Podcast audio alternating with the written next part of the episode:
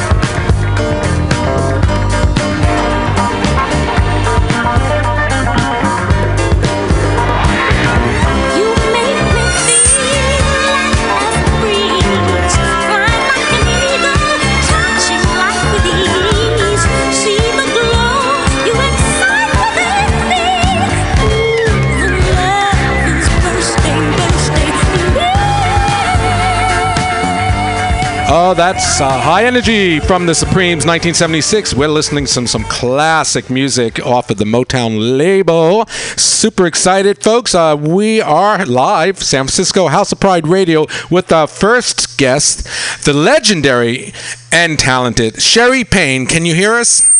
Yes, I can. Yay! The telephone works. the telephone wasn't working a little while ago. It was weird. Yes. Well, welcome to welcome to our show, House of Pride Thank Radio. Um, how are you doing? I'm doing just great. You know, I was really worried because my sister tried to call me about an hour ago. She called twice, and I kept saying hello, hello, hello. She was saying hello, hello, hello. She couldn't me- hear me. I couldn't hear her, and she just lives in Encino, one city over, you know, a few blocks, two miles away. So there you go. Well, luckily working, the yay. yes, luckily the magical fairies are in favor of, of us tonight to connect. Yeah. I I want to uh, well, I'm Tweeka Turner. I wanted to introduce to you my yeah. co-host today, uh, the one and only Fudgy. Hi there, Scherrie. Hi.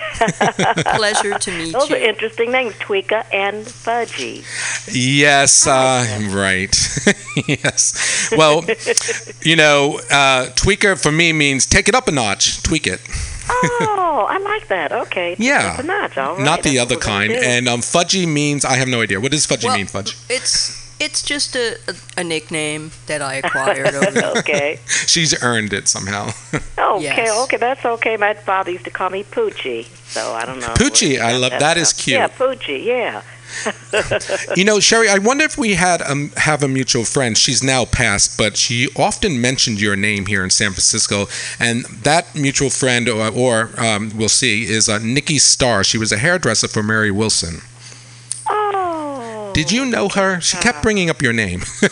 Oh, that is so wonderful. That is so wonderful. I think I do. Nikki Star. Nikki Star. Oh, Shout I'm out so to the sorry. I late didn't know Nikki she had passed. Yes, she. Uh, I she. didn't hear that. Yeah. She passed just what, like over a year ago. A- about a year ago, not too long. Oh. Yeah, it's very sad. You know, it was it was kind of a long, long goodbye. Oh, Uh, long goodbye. Oh, God. It's still not easy. Still not easy. You know, it never is. long. It never no, is. it never is. Mhm. Um, I'm sure Exactly you've what- seen your share of uh, ups and downs in, in terms of losing friends in the business for being in the Yeah. business for as long as you have and going strong. Yeah. By the way, we're, I'm, we're so inspired over here by your career. Oh, the Supremes thank were you, the first thank you, band thank that I ever We're saw all live. survivors. Yeah. At the end, uh, yes, you guys are. Um, you know, I wanted to. Fudgy's a big fan of the Supremes, by the way. Yeah, I Oh, just said that thanks, the Supremes were the very first band that I ever saw. Really? Mhm. Wow. In like I think it was 1966 at the Steel Pier in Atlantic City, but Oh it was the my original lineup the group. Yes. before you joined. Right. Mary, Florence, and Diana. Oh wow! That's I didn't cool. join until '73. 73 Whoa. wow which is a good starting point scherrie because uh, when i was reading uh, info on you and your, your bio whatever it was on the webpage and your website um, Mm-hmm. very interesting how you are part of really the motown family from the 60s uh, all the way through um, I had no idea, but you guys, you were a member of the coolest band called the Glass House from '69 to '72. You are on YouTube. Those there's videos on YouTube of that group, and I must say it was like a cool, hip, funky um, band that kind of reminded me of the Fifth Dimensions, but like a more so, like soulful. Um, Oh, okay. Vibe. Okay. can you take us back just a bit and tell us how you got in that group and what was that like experience like for you during that time? Well, Freda, my sister, had just joined, uh, signed with Invictus Records. And, you know, she had gone to school with all the guys, Holland Dozier Holland with Lamont and Edward and Brian. And so they knew each other. So anyway, they had signed her to the label, and she was living in New York, and she had come back home for a visit. And so she was in the kitchen talking to Edward Holland on the phone. And so I got on the piano in the next room, living room, and I just started playing very loudly and singing. And so he called me to the phone and because I was teaching school at the time, I'm a graduate of Michigan State, and so I was teaching at Grayling School of Observation, school for uh, seniors, uh, school for um, uh, uh, I forgot the title of it. Anyway, it was for bad boys. I'll put it like that. Senior Oh. ungraded Uh-oh. boys. That's what it was called. So anyway, I was writing songs on the side. So I was playing one of my songs. So Edward called me to the phone. He said, "What was that you were playing?" I said, "Oh, just a tune I wrote." He said, "Well, do you have any others?" I said, "Well, yeah, quite a few." He said, "Would you would you like to play some for uh, for us and an audition for our company?" I said, "Well, I don't care." So he sent a car around. Ron, Dun- Ron Dunbar picked me up, took me over to Lamont Dozier's house, and I sat there at his white baby grand, and Edward and Brian were there, and uh, of course Ron and a couple of others. And I played about four of my songs, and they said, "Okay, that that's enough. We want to sign you to the company, but we don't need another solo female artist. We're going to put you in a group. We're going to form the group around you and Ty Hunter, who was a good friend of theirs and also a fantastic solo tenor singer, and had a couple of local hits on his own." And so then we added Larry Mitchell and Pearl Jones. Actually, first, before Pearl, was Gloria Hendry, who had come from New York. Mhm. And Gloria stayed with us for a few months. We went through rehearsals and stuff, and and then Gloria got sort of disenchanted. There were some other things she wanted to do, so she went back to New York, became a Playboy bunny, and then Ooh. went on to become a fabulous actress. She was uh, the second uh, James Bond uh, African uh, African American woman, and she was in Live and Let Die, the first romantic interest with a James Bond character, and we are friends to this day. All right, anyway, girl. She did good. Yeah, Gloria Hendry, yes, she did. She played in many movies after that. Awesome. And um, but anyway, we're uh, friends to this day. But so anyway, the group continued. We got Pearl Jones, and uh, we continued on with Larry Ty um, and Pearl at Mhm. Glass House. We recorded "Crumbs Off the Table," which is one of the songs I had written, and it was a uh, Oh, you wrote nice that? R&B hit. Yes. Oh, and you know Yes, I that that was a top ten hit. Wow, it was. Well, that, can't even remember. that's what they say. I couldn't find I couldn't find the actual chart on Billboard, but it said in the um, Wikipedia or something top ten. Do you recall? Yeah. Oh, um, I'm sorry. What did you say, Tweeka? Do you recall that it, it did resonate on radio? I remember that it sort of went up there, but I d- really didn't keep track. Mhm. But I'm glad to hear that that it went that high. You an- another song we recorded, but it was put in the vault, and it was okay, I thought. But I remember it now. Edna Wright from the Honey Cone says recalls the conversation. I don't remember it that way, but if that Edna says it, it's okay with me because we're we're close friends to this day. But anyway, I recorded this song, and as I was walking out the studio, Edna was coming in. She said, "Oh, girl, that's a bad tune you just recorded." And I said, if, "Oh, you like it, you can have it." I don't remember that, but anyway, oh, is that I the way the story goes? Later, and I was sitting in the studio alone with Barney Perkins, who was one of the co-writers and and one of the engineers at Invictus. And so all of a sudden, uh, we were talking. and He puts this song on. I said, "Oh, I haven't heard that song in a long time." And I'm listening to it, and then halfway through, I said, "Wait a minute, that's not me." He said, "No, that's Edna. They gave, they gave it to the Honey Cone." And I remember uh, Ty, Larry, and Pearl got so mad when they found out. And I said, well, you know, I don't care, you know, blah, blah, blah. And it was Want Ad, which went on to become a number one million seller. That's- the Oh, yeah. Honey Cone. that that's right. And you know that song, And Fudgy, I, right? I, Of I just course. recently, maybe two years ago, acquired my version of it. Somebody from Motown sent it. Not, I'm sorry, not Motown, but someone uh, uh, who had access to the tape sent it to me. But uh, you know, I say, you know, what's meant for you will happen. And so it wasn't meant for me. It was meant for Edna and the Honey Cone. That is a great attitude. And um, by the way, this happens in the drag world all the time. Okay. Oh, okay. okay. So it's just the way it rolls sometimes. Uh, Mm-hmm. Mm-hmm. nevertheless, Because what God has yeah. for you, nobody can take. Well, you have it. God gave it to you. Um, Oh, you have a fabulous voice. Um, just the range and, and the pitch. It, God, it's so satisfying to hear as a fan. thank you. But, you know, I can't hit a lot of those notes I used to. I, I'm taking voice lessons from my own daughter, Shoshana Payne Phillips. She has a vocal studio right here in Studio City, 4344 Laurel Canyon. All called. La Voix Studio, the voice in French. So it's L A, then V O I X, La Voix, the voice. And I'm taking lessons from her once a week. And sometimes Freda joins in, and a couple of other good friends like Joyce Vincent hmm from the former Tony Orlando and Dawn days, and and uh, you know, because as you get older, you know, your vocal cords thicken, and then plus, I got this tip from my friend Eloise Laws, a fellow singer who was also at Invictus Records at one time. Eloise told me because we both had bouts with breast cancer. Eloise a year and a half before me, but she told me this pill that I was on, uh, besides the other treatments you got, like you know, radiation, so on and so forth. Mhm. I had to take it for a year, uh, for five years, and I just came off um, a year and a half ago. But she said an- anastrozole, uh, which is the generic for Arimidex, it breaks down the muscles in your body, and the Mm. vocal cords are a muscle. Mhm. Oh wow! I never thought about that. She said, "Yeah, that's why you're struggling to hit notes, because it's break, broken down your vocal cords." Oh, I Wow. oh my gosh! And so that's when I really started um, going into Shoshana to take lessons to strengthen my vocal cords back and build them back up. So it's a struggle, but I'm maybe 75% back. That's great. You're on your way. Um, I guess, as the old saying, excuse me, is true. The fruit doesn't fall far from the tree. If your daughter is also has uh, some vocal pipes, uh, she's ta- she's gifted as well. Folks should take I lessons so. from uh, Scherrie's daughter. yeah, Shoshana Payne Phillips La Voix Studio.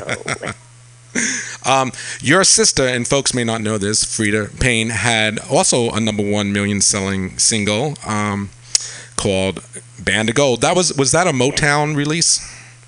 no, that was Invictus. Oh right. Invictus Records. Yeah, it may have been one of their first million sellers. I think had it going everyone knows back that song, but Freda, perhaps the youngsters Band don't of know Gold, it. the chairman of the board, give me just a little more time. The Honey Cone Want ads. They had it going on. They really did, uh, and- Oh, Yeah, and of course they're famous on their own for being some of the best writers over at the Motown House. absolutely, absolutely. Where Did Our Love Go? All the those big things that- hits. Yeah, Four Tops. Mm-hmm. Yeah, Temps. even some of the Temptations. Lamont Dozier wrote "How Sweet It Is." James Taylor. Yeah.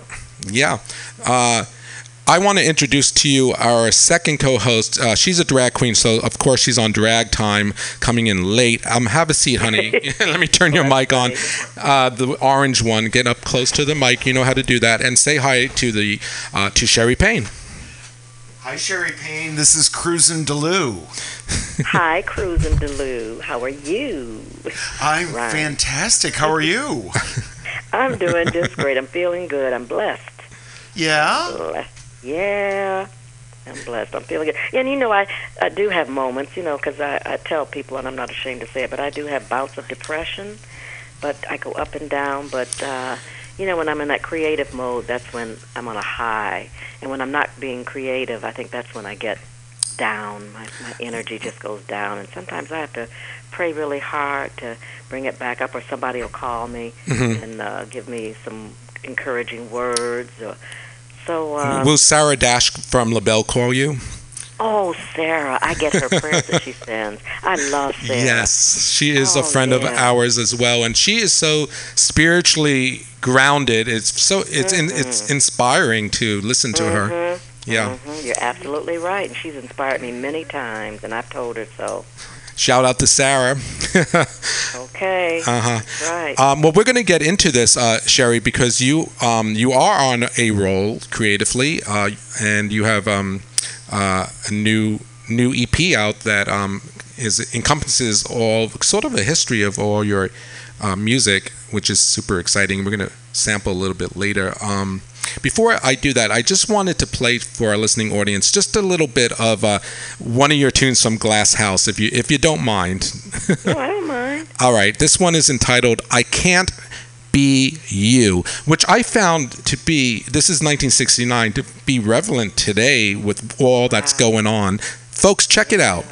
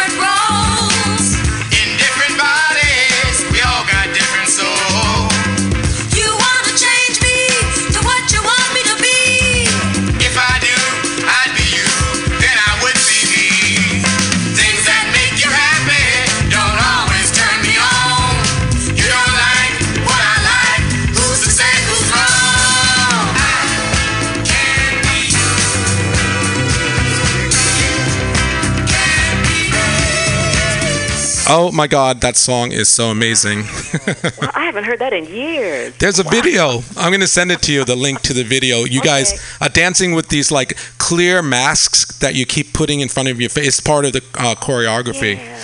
Uh, Yeah. Any memories from that? oh wow! I remember the TV show. I think. Uh, Looks like it's from a TV show. Yeah. Yeah, I can't remember where. I think it was out of state, maybe Ohio, someplace. And you know, it just m- made me remember Pearl, Ty, and Larry are all gone.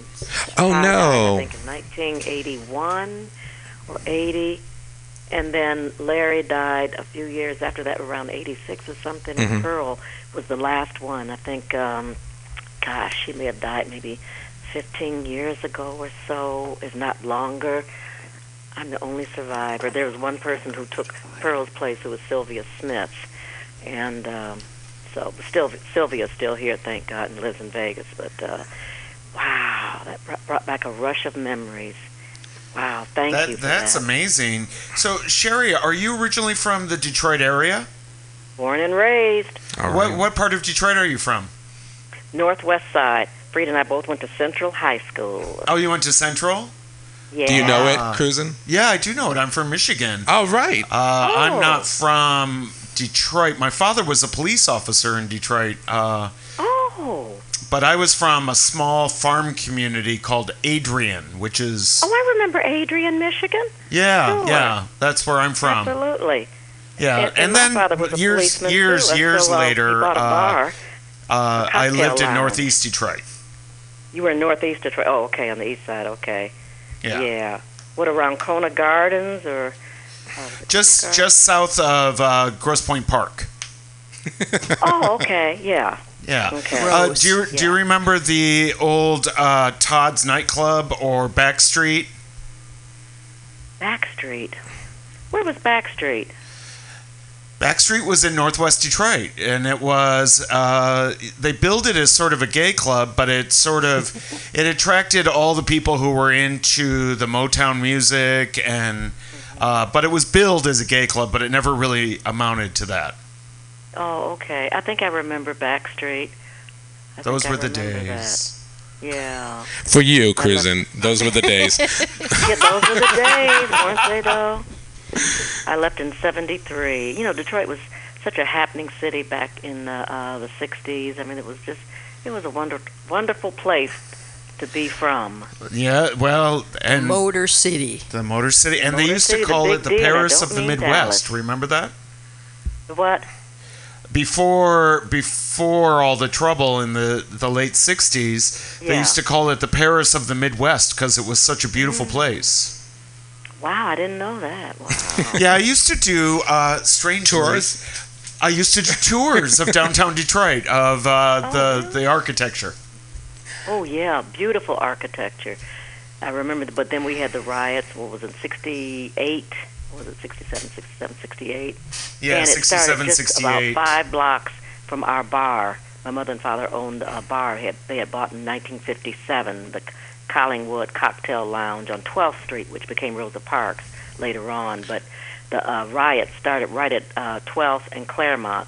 And I remember the night Daddy called to say he wasn't he wasn't going to come home that night because he had to stay at the bar. He said they started some kind of riot down the street, and people are breaking breaking windows out and starting fires. So I have to stay in the bar. And he got his gun out and he stood guard there, you know. And and uh, he said he painted outside on the window black owned. I don't know if that helped. Yeah, it, it did help. Did it? Because they Yeah. burned right up until the because we owned the whole half block there and we, uh, had six two bedroom apartments above the bar plus a couple of other business several other businesses alongside of it but anyway we owned the whole half block they burned all the way down to the right the alleyway that separated our Oh, half my block goodness. that's when it stopped that is cool that your folks owned a uh, a nightclub. Did you guys perform there? Oh no, it was more like a neighborhood bar, but like the uh, some of the Detroit Lions would come in, uh, Obie from the Four Tops would come in, or Levi, and and uh, you know some other entertainers would come in. It was well frequented by not just the locals around who lived around the bar, but other you know people in the industry. hmm And Daddy went on to become uh, chairman, uh, chief executive uh, uh, of Detroit Bar Owners an Association for the Detroit metropolitan area, chairman of the board rather, president and then chairman. So Did- um, he was well loved in Detroit. W- was it near the studios is that why you got so many entertainers that were that were coming in there No, it was just a, a, a local place. You know, there weren't that many black-owned places. I think Carol Yeah. Evans was had the Sugar Hill Bar. Daddy had the Collingwood Bar, and uh, there was another one uh, on Oakland. Uh, then uh, the High Chaparral on the east side, and uh, I think maybe a couple of others. The Chit Chat Lounge that was black-owned. So you didn't have a whole lot of black-owned bars, but uh, so they were well attended. You know, uh. Scherrie, the, uh, I want to touch upon this point in the in the '60s. Um, last year, we uh, we had the honor of interviewing um, Mary Wilson of the original lineup of the Supremes. Uh, Yes. Um, and she mentioned in the 60s that you, you know, and I'll quote her, that you hardly ever saw African Americans on TV except in the capacity of um, a maid or a janitor, and that their group was groundbreaking in a lot of ways. Uh, Wow. for breaking down barriers uh, with the races. Um, did you experience that as well in, in your group, um, the Glass House? Well, um, I think things were turning when we started, and um, uh, like playing the Apollo, of course, that's all that's black in Harlem, so there you go. But then um, other places, we really didn't experience the the racism that uh, they did initially when they were going down south. I remember uh, being in Birmingham in a club, but it was mostly black uh, uh, owned clubs or frequented by uh, blacks back then. And I remember Ollie Woodson, who's no longer with us, who was, you know, the Temptations. Ollie, uh, treat her like a lady, Woodson. He told me, he said he was the drummer in the band that played for us back then. I didn't even realize it. I mean, there's so many, many wonderful memories. Yeah, Ollie wasn't even singing back then; he was playing the drums. So it's just, um, just amazing. But we didn't, we didn't experience a lot of racism, although I experienced it, experienced it myself right in Detroit, and um, and then traveling to Las Vegas via automobile with my father and his best friend. Um, going to uh, uh, see join my mother and sister. Freda was appearing on the strip, and um, she couldn't even stay in the hotel. She had to stay at uh, one of the homes of uh, one of the black entertainers, and um, so we were traveling cross country, and we couldn't we couldn't uh, stay in a hotel. I remember in St. Louis. I remember being uh, at the northern part of Illinois. They wouldn't serve us. They asked us to leave in the restaurant, and then. Um, when we finally got to St. Louis and we pulled into a drive-in restaurant, and the waitress came out and she said, and she went back and she said, "Well, I can't give you anything like uh, French fries. It'll take a long time. You can have like a a cold cut, cut kind of sandwich, or tuna or something like that. But you can't stay. You have to take it with you." And so that's what we did. And then we tried to find a hotel, and we were deliberately misdirected. And then we finally found a motel in the outskirts of uh, St. Louis. And then the but the manager said, you know, we were so tired. My father was so tired. Ed Bradley Sr. That was his best friend, whose son Ed Bradley Jr. went on to become uh, on six, you know 60 Minute fame. But anyway, he finally gave us one room, but he said we had to be up at the crack of dawn, so none of the other customers in the motel would see us. Oh, good God, how degrading. How absolutely how degrading, and we kept we did that, and then I remember it was either New Mexico, I think, or Arizona. We stopped at another restaurant. and We had to go to the back in order to get food. They wouldn't allow us to uh, get food from the front. Things like that are seared in my mind. So How um, how did destiny align for you that the Motown machine opened the door for you to become a Supremes in '73? that was through Lamont Dozier. Lamont and I, um, we were going together at the time, so I was his girlfriend. Oh. So, um, yeah, seven and a half years actually. But uh, at that time, I was his girlfriend, and he had come out to California to work out a deal uh, for himself, and so um, he ran into Mary Wilson at a party, and she told him that Jean Terrell was leaving the group, and they were looking for another lead singer, and if he could recommend anyone, he said, "Well, my girlfriend Scherrie sings in this group with our company called the Glass House." Blah blah blah.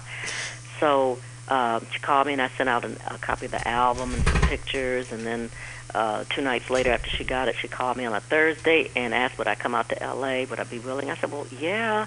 And I said, when? She said, Saturday. I said, Saturday? So I said, okay.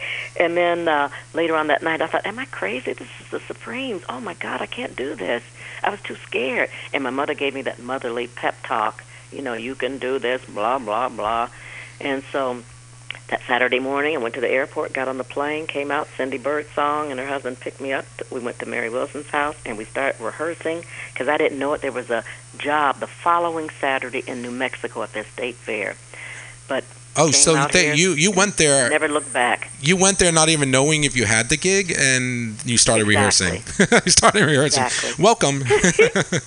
Did- Wow, that's amazing. isn't that amazing? Did you know the ladies beforehand? Uh, just working No. in the business? Oh no, you had never crossed paths. No, I had seen them, you know, a couple of times. You know, went to uh, uh, like a Edgewater Park. I remember going to see them, and and I remember I remember when they first had Where Did Our Love Go? I was uh, going to summer school at Michigan State, and I was taking quantitative analysis, which is a- which is a chemistry class, because I was a, um, a medical te- technology major, and so I was on my way. I was making a shortcut through the dorm, and one of the other dorms, and all of a sudden I heard this beat coming from one of the rooms. They had the door open, da da da da da da. The hand clap, baby, Yes. baby.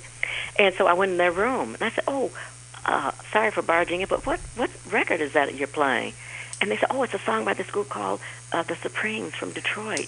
And I said, "Oh, I I know those. I don't know those girls, but I know of those girls." I said, "Oh, I love this song." She says, "It- "It's their newest song." So that was 1964, and that's one of my favorite all-time songs. It still holds up. I, as a DJ, Yeah. I play it um, here and there because it just, you know, it's like Mm-hmm. one. I think it's like 130 beats per minute or something. It, it, it just, it's, it's still. I mean, it's one of those classics that never Yeah. lose its edge. You know. hmm It's a classic. Um, You're right. so there you are, thrust into the belly of the Supremes. Literally. wow. So, was Scherrie, was that yeah. intimidating for you to uh, look up on the stage? You said that you had seen the Supremes with Diana Ross. Uh, was that intimidating for you to be to think, oh my God, how am I going to fill those shoes? Absolutely. It was very intimidating. But you very did. Intimidating. And at first I was thinking, you know, I would sit up there, I wouldn't say anything. It's like, I'm not worthy, I'm not worthy. Because people would say, well, somebody would say, well, how come you didn't say anything? And I said, well, I didn't have anything to say. Did they want I you was to? glad to be there. Were you in the capa- Were you the lead singer at that point in, in '73? yeah. Mm-hmm. Mm-hmm.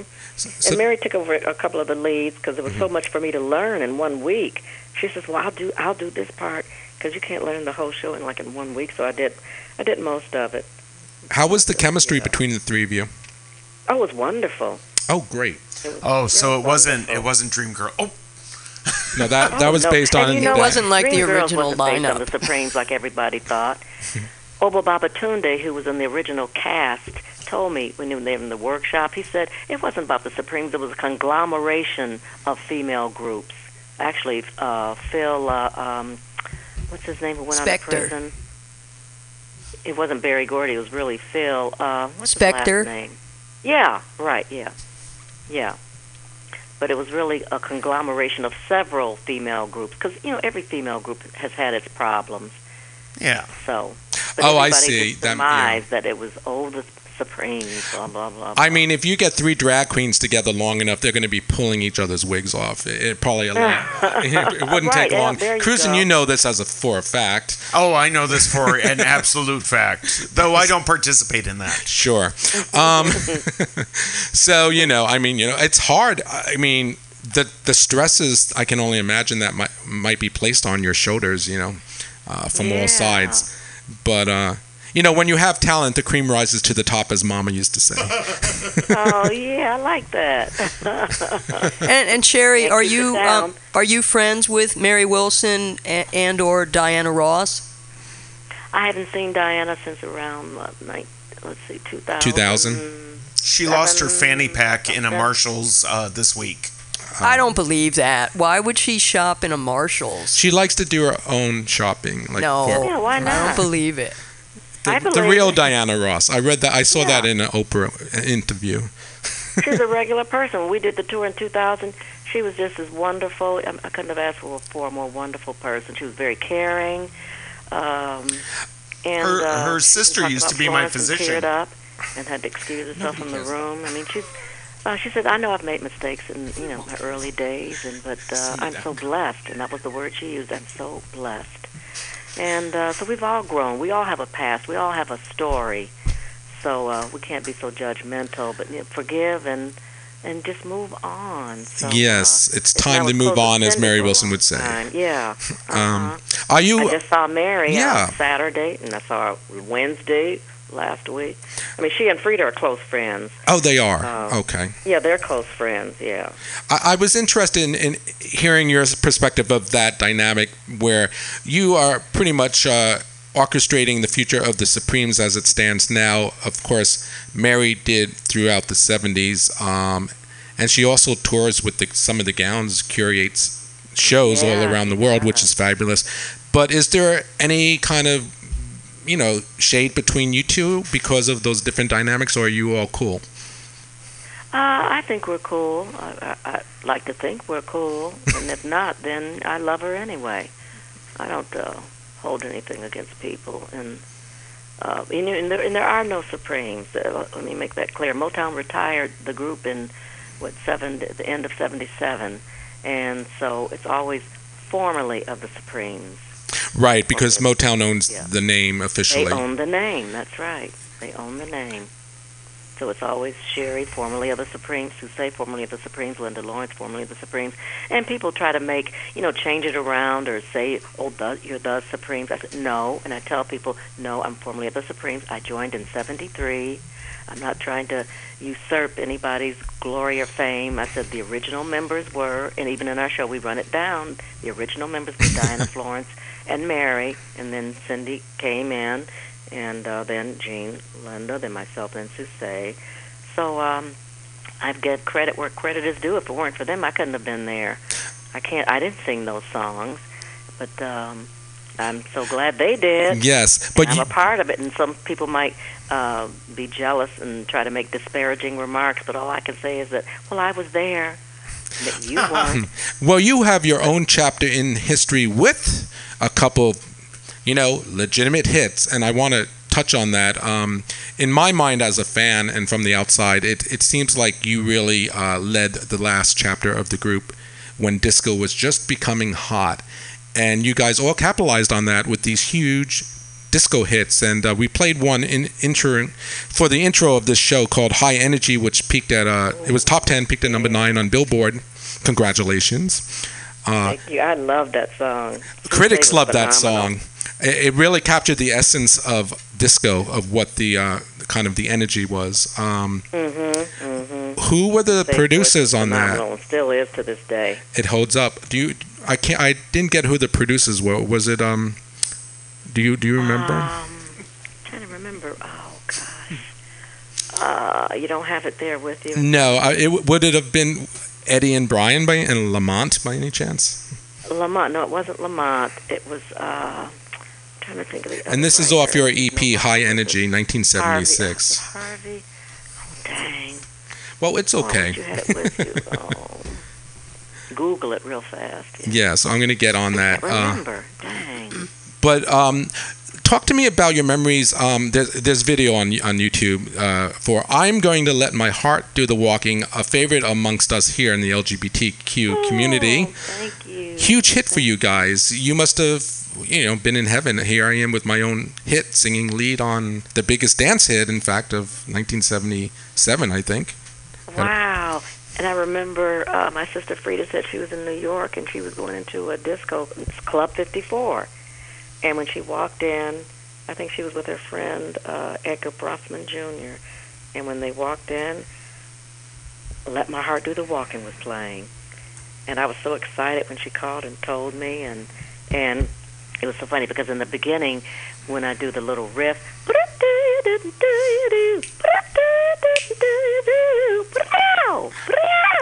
that, that part. Well, I was in the sound booth getting ready to do the song, and so I was just kibitzing around, and that's what I did. You know, just listening to the track, and, and Eddie, who was in the sound booth, Eddie Holland said, "What was that you just did?" I said, "I'm just fooling around." He said, "Oh no, do that again." I said, "Oh, okay." so that's how that came to be. That is a hook, if ever there was one. Uh, and you crossed over top 40 on Billboard Hot 100 and a big soul hit, number 25. So that was a legitimate Motown hit. There you go. wow. Particip- wow. Yeah, I mean, for me, I love that kind of stuff. Uh, did did that keep you guys busy touring and whatnot in 76, yeah, it 77? It really Hmm. did. Yeah, we had fun doing it too. Were you a fan of disco music? And then Susie put those high notes, you know, throughout. Just put the icing on the cake. She does hit those Yeah. amazing notes. Um, you're talking about Mhm. Suzette Green, um, and uh, she is actually part of the group now, isn't she? Oh yeah, uh huh. In fact, I was um, we were riding in the car last night. In fact, and I was saying, "Say," I said, "Your voice, well, you hit can hit those notes." She said, "Yeah, I can still hit them, but it, it's it's so much harder. it's not effortless, effortlessly Mhm. done like she was able to do before. She has to work at it. So you know, we're all older, and um, we do what we have to do. But then, I, with me, when I started having troubles, actually a few years ago, even before my breast cancer bout, I started, well, no, not before that. I had this inkling uh, to do other things besides paint. Susie is a fantastic artist as well, painter, and I've drawn some things, although I haven't done anything in the last what twenty some years. But uh, I started writing screenplays, and I have twenty screenplays Wow. and I've have two stage plays. One was put on last year by my friend Donald Welch, who puts on a lot of plays at the Wilshire Ebell, and Donald put on this uh, drama called A Lady in Waiting, and uh, which he's going to bring back next year. But anyway, two of the uh, actresses, supporting actresses from A Lady in Waiting, have been nominated by the NAACP Theater Awards, which is be pre- which will be presented in February, the end of February. So I'm just saying a prayer that one of them will win because they're competing against each other. But Donald put Wow. on That's uh, my exciting. first play. It always rains on Sunday. Four, no, five years ago. Dang. And um, I put on a musical this summer called The Dream Seekers, and I did the, all the music, played a lot of the instruments with my synthesizer besides uh, the piano, and with the help of a couple other musicians and background singers who are my friends like Jim Gilstrap and and um, we presented the Dream Seekers at the behest of my daughter's studio, La Voix Studio, this uh, summer in July at a theater in North Hollywood, the Secret Rose Theater. And uh, we're hoping to uh, uh, finalize the DVD and uh, present it to some potential investors to take it to a higher place. Absolutely, and good luck with that. Uh, Thank That's you. amazing. it's so cool to know as an artist you're multi-talented with writing and producing. Thank, I love writing. Oh, absolutely, absolutely love it. How is it that you went to college to study a totally different subject and then you had all this musical talent? Did your parents teach you, or did, was it just a no, gift? our mother and our father could sing. In fact, we would tell Mama when she would try to sing, Mama, that's okay. Don't, just be, be quiet. You don't have to sing. And uh, she would laugh. But um, no, Freda always knew she wanted to sing from the time I guess when she was 12 on. That's her. She could she couldn't wait to get out of high school. In fact, the month after she graduated, she was off on the road with Pearl Bailey. But I, on the other hand, I wanted to sing, but yet I didn't. I think I was afraid. I had sort of lost my confidence in myself. And uh, whereas I used to be the extrovert, she the introvert, then the roles reversed. She became the extrovert, I became the introvert. So I thought, well, I want to be a doctor. So I started off in pre-med, and then I realized, no, this isn't it. So after, what, two years of taking all these classes, then a friend of mine, Sandy uh, Sims Fairley, talked me into going into medical technology. That way I wouldn't lose a lot of my credits. And so that's what I did. And I should have majored in music, doggone it, but I didn't. I had no idea that I would end up in show business. So I just did things on the side, you know, play the piano and do what I had to do, and um, that was it. And you became a Supremes and a success, and it was a, it was a, a path well well traveled. Um, we have a fan. we we're getting messages live here, and we, I have a um, a fan that just um, sent a question. Do you mind if I read it to you? No, I don't mind. Uh, it's it's coming from Massachusetts. It's from Vaughn Beckford, and she actually has a page on Facebook called Reflections: The Supreme Legacy. And her question to you, Scherrie, is: What are some of your favorite memories of the Return of Love tour 2000? Oh, Return to Love. Oh, and I've seen her name, I think, on Twitter or Facebook, which I rarely go on because I don't know how to do all that stuff. I'm a dinosaur. I am, I admit it. But um, my favorite memories, wow. Uh, coming down those stairs. with Diana. Grand in the middle. entrance. Linda was on her right. I was on the left. We had our hands held up high. And right before we would go down through the curtain, Diana would say, clench my hand, say, Scherrie, pray. Say a prayer. So I would say a prayer and bless us and blah, blah, blah, blah. And then the, it, was, it was time for us to go through the curtain and come down those stairs. And it was almost like, always like, oh, don't let me stumble. Don't let me stumble and fall. But um, that was one of the great Showgirls. memories I had. Um, I remember, oh, I remember in Atlanta when I was doing my solo of um, Up the Ladder to the, no, Stone Love, that's right. Oh. I came down and I'd done the slow part down the stairs, and then when I got to the bottom, the dancers who had been on before me had forgotten to move the microphones out the way. So I got ready to move the microphone stands, and I blanked. I blanked on the stone, the fast verse part of Stone Love. And I just start, started sort of ad libbing. Oh yeah, we all need a lot of love, blah blah blah. And I remember as I passed one of the fans who had this quizzical look on his face, like, "What in the world are you doing?" and I try, I tried to uh, catch up, and I doing the second verse, and I was halfway through the second verse, and the bridge came, and that's when I caught up. And I, I was like, "Oh God!" And here my cousins who lived in Atlanta were there, and some close friends, and everything. that's one of my nightmare memories. But all the other memories were great. Diana was fantastic. The beautiful gowns. It was just so exciting. Each city traveling. Linda and I had our own tour bus, sleeper bus, with the TV in the front, the TV in the back, and I brought my daughter, who was 15 at the time, on the road with me, and it was just a fantastic time. Madison Square Garden and Luther Vandross coming on stage, or, or the bottom of the stage rather. He sat on the step with Diana and sang with her. I mean, just so many fantastic memories. It was just, it was just wonderful. Awesome. And it was supposed to have been all of us, because when they called me about it, um, um, I think I forgot his name, Scott Sander. It was on a Thursday, and I was talking with Susie on the phone, and I clicked over, and it was Scott Sanders. Said, "I'm Scott Sander, producer of the Diana Ross, blah blah blah." And so I hung up from Susie, and he told me what he was calling about that Diana wanted me to join uh, her and um, on the tour. And I said, "Well, who will it be with?" He said, "Well, Mary and Cindy, Diana." And I thought, "Well, what am I going to be doing?" I said, "Well, I don't care if I'm singing behind the curtain, a, a third voice to fill in the harmonies. That's okay." So then um, uh, we talked, and then I asked him later on when he called later on that night. I said, "What about the other Supremes?" He said, "Well, who are they?" I said, "Well, there's Jean Terrell, Susie Green, who I was talking to on the phone, and Linda Lawrence."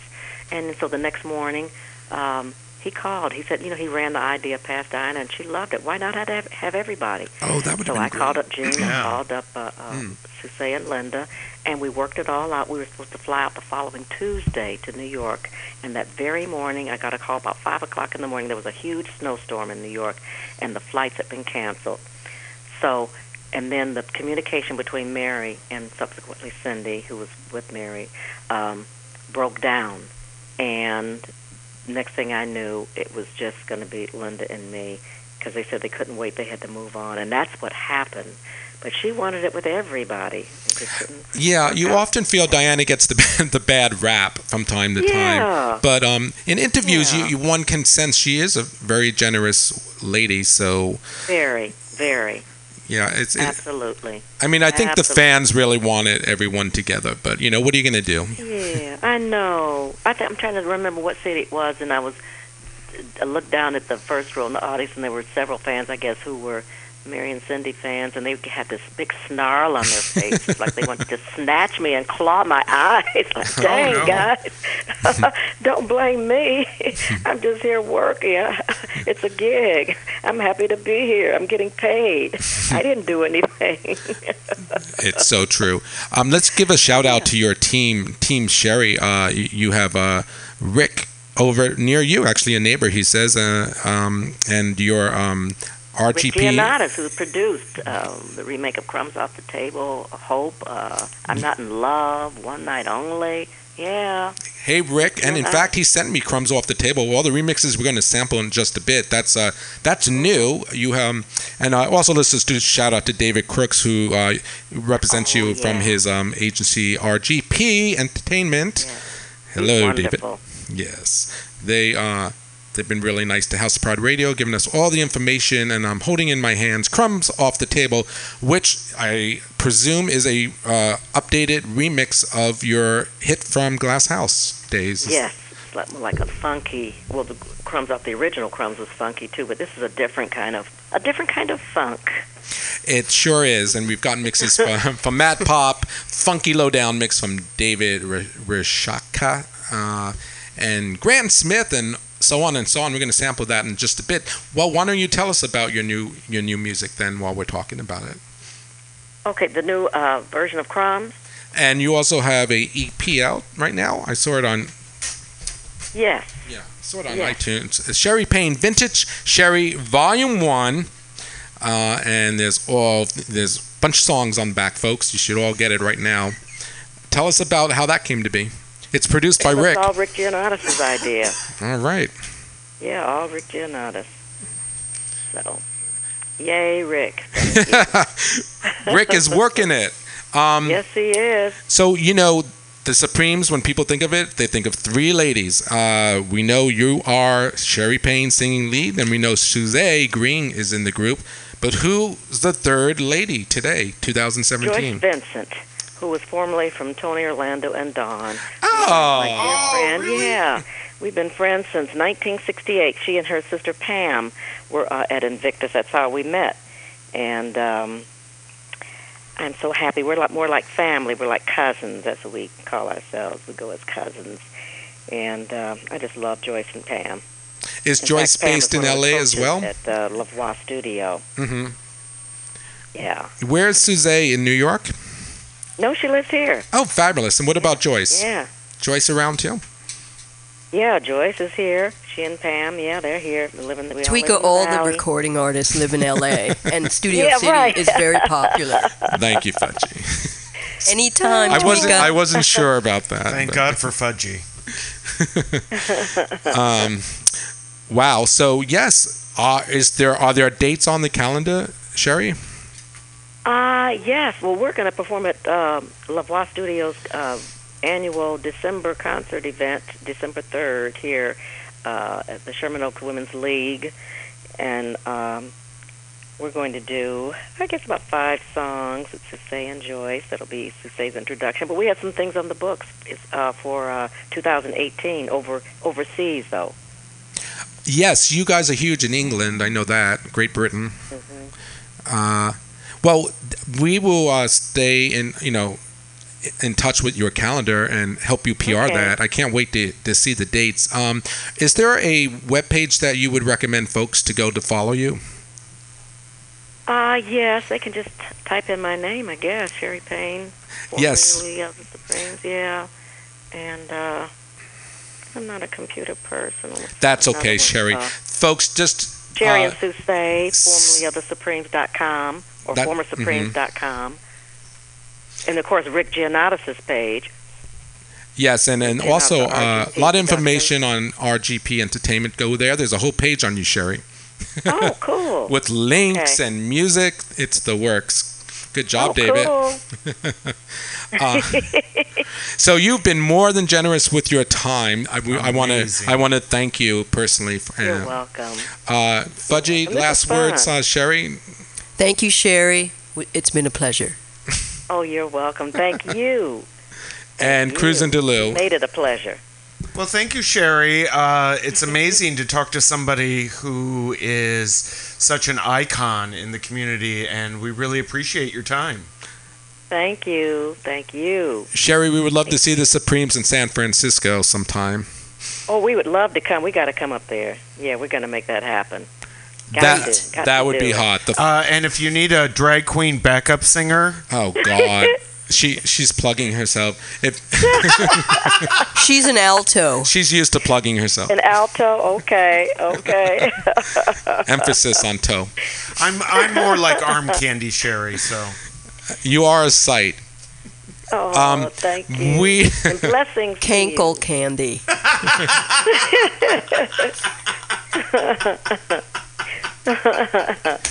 well, let's go out with uh, sampling, folks. Um, I you can get this on iTunes, I believe. Uh, it is Crumbs Off the Table. It's the remake. we are going to listen to the Matt Pop Club mix. Scherrie, um, thanks once again for joining us on House of Pride Radio. Have a great evening, and uh, let's stay in touch. Okay, thank you. All the best to you. Thank Have you. Have a happy Thanksgiving. Oh, same to you. All right. Happy holidays. Everyone say goodbye to Scherrie. Bye. Bye. Ta-ta. Cheerio.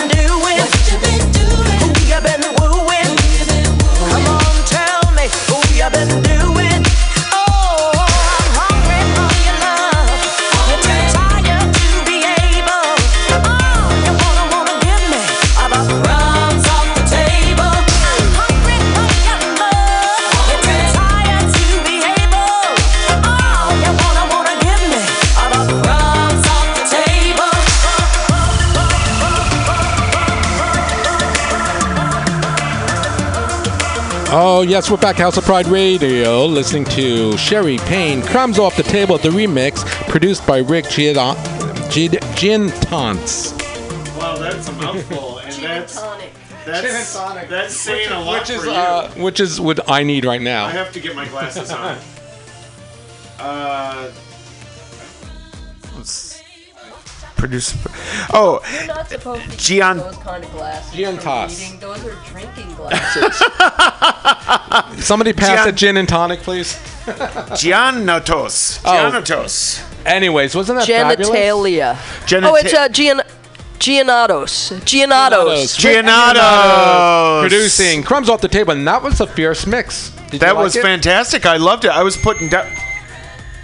Oh, we're getting a fax. It's coming out of your ass. Whose ass? Fudgy's or mine? I think Fudgies. Fudgy, did you? You forgot to do that at the end of the interview, but that's okay. Well, I got faded out. We by are music. waiting for uh, Vision to call us from LA, the drag queen with the big hit on her hands. We're going to hear all about it. Yay! I'm excited. I can't wait. How are you Well- guys? How are you guys doing, by the way? I'm. Well, I'm doing well. I, I, why don't I take a moment to plug the Dong Show tomorrow evening? Please do. Oh, I. I. You, you need to come and perform at the Dong Show. I would And- love it. Oh my god! I just Should. peed. Oh, what? No. I'm standing in a puddle. we are going to get into the Dong Show this Thursday, tomorrow. Yes, at- tomorrow at Oasis. 10 p.m. Yes. Tweeka's the DJ. Mm-hmm. We have some crazy guests, Yeah. including uh, Ray Light and uh, others. And others. And, the biggest name. And hold All that teaser. Okay. Hold that teaser. I'm holding it. It's at 10 We're going to get into it I'm not and holding talk it. about all the celebrity And judges. But before we do that, I'm so happy to have her. Uh, she has a big hit on her hands. It's a remake of a Sylvester song called "You Make Me Feel Mighty Real." Oh, I love that song. Me So do too. I. Well, let's hear all about it and, and everything else she's up to. Uh, it's Vision from LA. Can you hear us? Yes, I can. Welcome to House of Pride Radio. How are you? I'm doing good. How are you? We're doing good. We just spoke with Scherrie Payne from the Supremes. She lives in LA My too. God. Uh, I live. But you must be busy, you know, promoting your new song. oh yes, we're definitely busy right now with um with Mighty Real. You've probably seen the you've seen the video, and I'm so excited that you contacted me with that. I was gagging about it. I love the video, and I love the fact that Cassandra Cass is in the video, who's originally from San Francisco here, moved down to LA. And, yeah, But Cassandra's Gigi, you know amazing. Cassandra Cass? Yes, I do. Let me introduce you to my co-host, Vision. I'm so I'm so sorry. I uh, I have Whatever. Fudgy over here. Say Hi, Vision. I'm Fudgy Hi, how's it Frotage. A pleasure to meet you. Hello, it's very nice to meet you. she's too. been drinking a lot of coffee, and She's just been drinking. Oh, and last but not least, hey, Vision, this is Cruisin' Delu. How are you? I'm great. How are you? I am fantastic. It's such an honor to talk to you. can you speak up? I can't hear you cruising. I can. I'm so excited to be here. Welcome. We're going to get into it. Um, a couple things that really piqued my interest, and, and I hope you don't mind if I ask, but um, you've promoted that you are Native American. What tribe are you from? Well, actually, I'm from our tribe is it's three tribes. It's called the Three Affiliated Tribes in North Dakota, Uh huh. and my tribe is actually called the Arikara. And I don't know if you've seen The Revenant with Leonardo DiCaprio. I have seen that. I did. That was a good movie. Yeah, the natives in that movie are um, they're called the Ree, and that's actually my tribe. We're um, what we uh, I, I, what we call ourselves are we are the Ree. So. Um, yeah, that's my tribe. Are you from uh, the Dakotas originally? Uh, yes, I am. Uh, I I was born in Newtown, North Dakota. It's a small little town, like in the middle of nowhere. Kind of, it's in the heart of Lake Saka- Sakakawea. S- Suck a cocker I had in the Weeda? What did you say? Lake Sakakawea. oh my God! It, it just suddenly has become all clear to me. uh-huh. of course. Oh, did you hear that cruising and fudging? I did. Oh my God, that was Vizin. hilarious. We all want to go th- and build a condo there. Oh yeah. No. Not, I wouldn't want to do that. Me- I, I would just stay in a log cabin. myself. Which a log cabin? You're so rustic, Tweeka Turner. I'm rustic chic. Okay, We can build a TV for you. a teepee, right? Yes, Shabby I'll, chic. I'll, I'll be a guest in your tribe. Yeah. Fudge, are you are you Native American by any chance? No, I'm Italian. oh, that's how you knew how to pronounce this. Yes. Oh, okay, I'm Italian too, by the way. My, I'm yes, not. Turner and Frotage are Italian. I That's love very Italian names. Delu uh, is French. So I, I'm trying to understand uh, something I read in your bio Vizin, um, how you lost 500 pounds. So at one time you weighed 700 pounds. I'm assuming that's not a joke. Yeah. Okay. No, it's not. Um, I actually, in 2008, it was about my heaviest. Um, and then in 2009, I actually had gastric bypass. Oh, so And that I helped. lost, yeah, I lost about 200, 200, 300 pounds there, and then I lost the rest on my own. So I'm about 200. I kind of go between. I kind of stay around 200 in that area. Okay. Wow. And well, she's a big girl. I am Yeah, I'm impressed. I'm Uh, a Vizin, large woman. Vizin. I'm a big girl too, and I And you're am- not losing any weight. and I'm not losing any weight, and it just it won't go away. And I am so impressed by you. You actually uh, really just touched my little heart, which is hard to Thank do because it's there's not much there. Your enlarged heart. my heart's not I have a big heart still. You know I love you, right? Uh, cruising. Fat jokes are the lowest form of humor, Tweeka Turner. Oh my God. Tell that to Ralph Kramden. Well, um, there's a story there for it will, it will i- inspire many people. Um, it's not easy to lose weight, um, and t- you know, first of all, I can under, I, I wonder if living in in a, around a, a lake called I want to suck or something would lead one to eat a lot of food because there's nothing else to do. What Vizin? Where are you from? Um, uh, North Dakota. It's oh, it's called Newtown, North Dakota. Newtown. Um, Newtown. yeah, Newtown. Was there an Yeah, old town? and, uh, there actually was. It there was, an old town. There was an old town. Newtown was built on top of it. Was it? Yeah. Oh, with it was? with the Well, bones of Old Town. actually, the story um, is uh, it was called Sanish before, and they built. The government came in and built a dam and flooded out Sanish, and then the they built the they built Newtown um, up on the uh, in higher ground, I guess. From and now it's it's Lake Sakakawea now. So Lake Sakakawea. But- Sakakawea. Suck a what? Saka- well, What? we're, we call it Sakakawea, but yeah, it is. It does have a J in it. We were in the bathroom. That's that's what I like to do, Vizin. So Vizin, uh, you've got a big hit on your hands. How did this happen? Are you totally excited? I am very excited. I had I had no idea it was going to happen like this. Just um, everything's kind of coming. I don't know. It's it's. I, I'm speechless every time I talk about it. Hello. Yes, I- I'm sorry, I missed that. I, I Fudgy wanted the sound louder, so I was at the speaker. But yes, you're What did you say? this is a low budget studio, and there's only two sets of headphones. speak for so- yourself, Fudgy. no, uh, so yes, Citrusonic you're, is promoting. Um, you make me feel mighty real, which is a, a remake of the uh, Sylvester classic. Um, what was it about that song that you found yourself attracted to? Um, well, originally, well, it started with I had I did a cover last year of "I Was Born This Way." I don't know if you've heard that song by Carl Bean. It's from the '70s. Um, it's an old What disco song? hit, and and I was working with my producer Chris Rosa. He's actually worked with um, a lot of big names like Jamie Foxx and RuPaul, actually. Um, and he had made the suggestion that we work on getting my feet wet and do another cover with Mighty Real, and we recorded that immediately after I was born this way, and and it's been like it's been about a year since since we did that, and now that it's out, it's getting a lot of play, and it's just it's really exciting. So exciting. It's a super cute video. Thank you.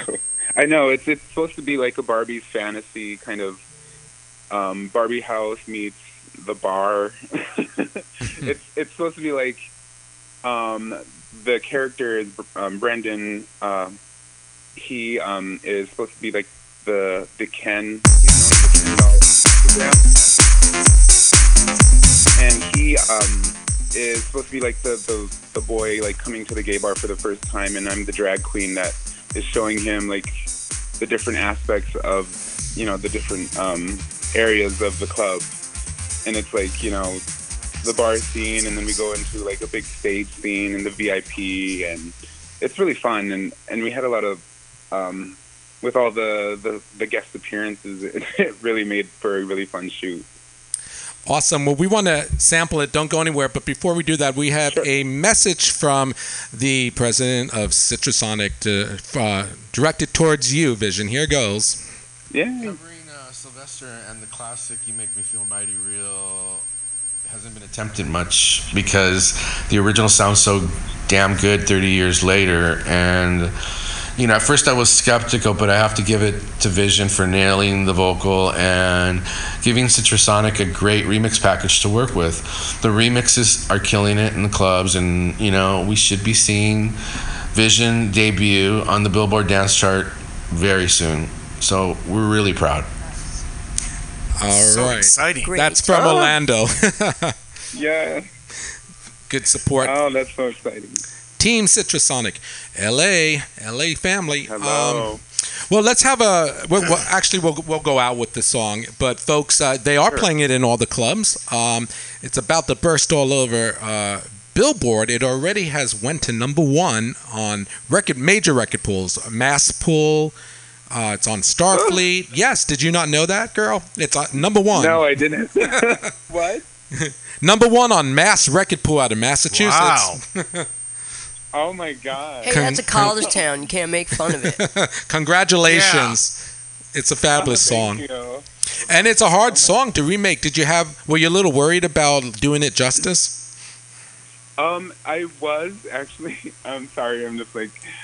Um, it was like um a little nerve wracking. I've always I've always been singing like in my falsetto, so it wasn't too much of a a reach for me. But definitely trying to to do honor to Sylvester and to um, maintain honor to his name is it's. Oh, I'm, I'm uh, sorry. I'm just gagged right now. Not that kind of gag cruising. um, That's later. that's tonight. well, Sylvester was a. Uh, w- he wasn't originally from San Francisco, but he certainly spent a lo- most of his time here as a resident. Yes. Uh, how about you? Have you been working in San Francisco at all, Vision? Um, I actually haven't been to San Francisco yet. I moved down to West Hollywood and I've kind kind of been getting my feet, um, I don't know, just sta- establishing myself here. And um, but yeah, like uh, we've had some opportunities, excuse me, opportunities to go to San Francisco, but they've always kind of the scheduling kind of always falls through a little bit. So, but I'm I'm definitely hopeful to get there soon. Oh, awesome. Well, definitely stop by and say hi to us when you do. Uh, that'll be super have- exciting. For Uh, sure. Yeah. And where can folks go to follow you? Do you have a web page or a page somewhere? Oh yeah, Mhm. yeah. You can definitely follow me on Instagram. Um, it's at Vizin Official, V I Z I N Official. I'm also on Twitter and Facebook. And you can also find me on YouTube. Don't forget to check out the videos. It's a great video. You saw it, Fudgy, didn't you? Love it. yeah. yeah. Wow, that was that was Well, she emailed me right away um, and said, uh, basically, okay, I'll be, I'll come on and be your co-host after seeing the video. that's that. Of course. I That's think. so exciting. I'm glad I you loved guys it. loved the video. It was a good story. Well, the time is at hand, folks. Uh, oh, by the way, yes, we are going to preview You Make Me Feel Mighty Real, the Vizin version, right here on House of Pride Radio. Uh, Vizin, by the way, is all capitals V I Z I N, folks. You go and check her out if you haven't already. Yes. Get to know her. Um, so we want to thank you, though, before we, we let you go, for spending some time with us here on House of Pride Radio. Thank you. Definitely, of course. Thank you for having me. You're a really welcome. Shout Thank you, out to your publicist, Lee, for all her help in setting this up. Yes. Thank Thanks, you, honey. Lee. Thank you, Lee. Lee.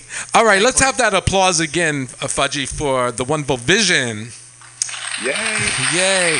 Here goes. Thank. Vizins, you make me feel mighty real. Talk to you soon, honey. Bye bye. Thank you, baby.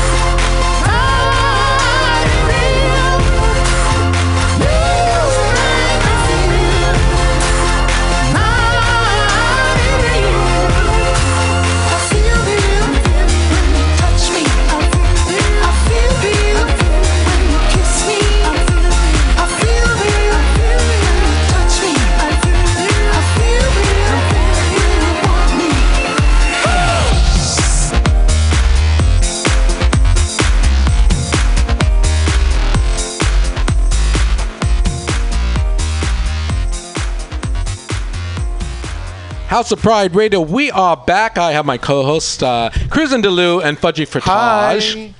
Hey, Hey. guys. How's everybody holding up? We're we're doing. I the seizures from the rings have uh, have been a little hard to some deal weight. with. I- I'd like to know if you feel you make me feel mighty real by Vizin. Vizin. You make I me feel, feel mighty real. real, Oh, thank you. Tweeka, or at least you did last night. This is a hard song to remake. Number one. Yes, because the, as Orlando said, the classic really holds up now, True. thirty something years later, and it's such an iconic song for the LGBTQ community. You know, you really are like taking a chance. you are taking a huge chance. Those are big shoes to fill. They are Yeah. stilettos. Bravo to Vizin for really taking it to a different place. I felt. I, I sounds fresh and fierce. So, like I said, number one on record polls. We'll see where it goes on Billboard. Yay! I can't wait to see. Uh, let's get into what you guys. Uh, you guys, there should be a whole show built around what you two are up to. Who wants to go first? Fudgy, why don't you go first? Oh, thank you, Cruisin'. Well, yes, tomorrow evening is the Dong Show at the Oasis in the Fez Room. Yes, the location of that uh, uh, venue is, uh, I believe it's 11th Street. Yes, it's 298 11th Street at Folsom. And our judges are Lee Crow, Mother Chucka, and Kylie Minono. Oh, fabulous! Now those Yeah. are some top-notch judges. Yes. That's A list right there. A-list. A list. A list. And then if you come, you all must come out to see who gets gonged, donged, or schlonged, as we say at the Dong Show. How about bong? there's a, evidently There's also bong. There's a because our three-tier sponsor process. Is Blossom Bar. We have a Blossom Bar cannabis sponsor. wow. Even though we can only give out T-shirts in the nightclubs. Well, the f- this is your second show of the Dong Show. The first one was a big success. The energy was great. Uh, the talent was surprise all around. We didn't know what to expect. It's kind of like my show. It was a, it was a wild and crazy evening. It sure was. It was a hit. And now we're bringing you the second edition of the Dong Show this Thursday at 10 o'clock. Yes, 10 p.m. Come on down to the Oasis nightclub in the Fez room. Fez room. Fez. Did you say Felch room? No, we. I don't the even know what that word was. It The just Felch was room is its own word. upstairs. oh, the Fel. The, The Fez room is downstairs. yeah. There's plenty of seating for everyone, and the drinks are strong and delicious. The women are beautiful. Yum. The sheep are gorgeous, and There'll be some And the DJ is wound, yes tweaked. tweaked out. lit. Lit. lit. I think the kids are saying these all of the above. D. Clit. D for all of Clit. the above. Cruising will be there in the bathrooms, of course. Uh, I will. Giving out Jolly Ranchers. I will. Do you want to hear what I'm doing now? And we'll be right Must back after we? this word from Prell, the official shampoo for House Pride Radio. I don't give a shit about Prell. yes, we want to hear about what because when I ever I like flip, I come across your page, which I try not to do often. yeah, I wouldn't either if I were you. It's always filled with these like jubileous events. Jubilius. Yes. Ju- Jubilee. Yes, exactly like that. The mystery deepens. Well, this Saturday night we have Ain't Mama's Drag at 9:30 at all age. Uh oh. Uh oh. Fasten your seatbelts. Uh, Ain't Mama's Drag, all ages. Uh, that's at Piano Fight at 144 Taylor. oh, you found a new venue for Ain't Your Mama's Drag. I did find a new venue for Ain't Mama's Drag. Fabulous. Thank you, studio audience. I appreciate it. And starting uh, Thanksgiving weekend, we begin the Drag Experiences production of A Holly Dolly Christmas. And now, and that's based on um, the Grateful Dead. It is no Jethro Tull. Uh, it Oh, I is. love Jethro Tull. Do you love Jethro Tull? Get your flute out. Uh, it is a retelling of the Christmas story in a true twisted San Francisco drag fashion That only Cruz and Delu can uh, produce. with Sugar Beaties. I Oh, co-produce with good. Sugar Beaties. Yes. Uh, with the How many sounds can you produce today, Fudgy? with 25 Dolly Parton songs. Oh, The House of the 25 Rising Sun is one of my favorites. I love that song, and go ask Alice. And of course, Hard Candy Christmas is probably on there. Oh, hard, that's the song I do. I play Rudolph, uh, who ends up having to pimp himself out uh, for cash because he gets kicked out of the North Pole. Thank you, Fudgy. Fudgy, Fudgy's the performer of a thousand sounds. Fudgy, is there one for whore? It's an app. That's Cruisen's That was anus driving hole. while texting. That's me when I get to while a buffet. blowjob. Ah, self-deflection, Yes, so deprecation. deprecation. deprecation. Let the races begin as I break that damn thing. yes. Take I'll it away it from away. Fudgy, please.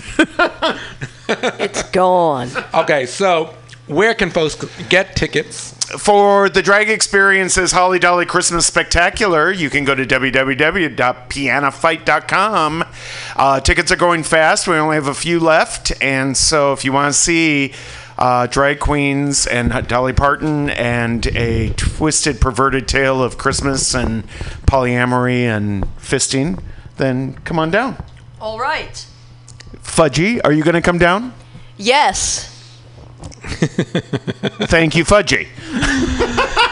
Oh God, the love between the two of us. This is the first time Fudgy and I have met.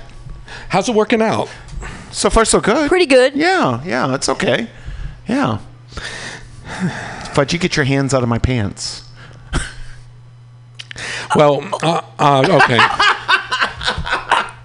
My hand, my hand is stuck now, and I think it's my wrist is broken. Those are my thighs. That's why.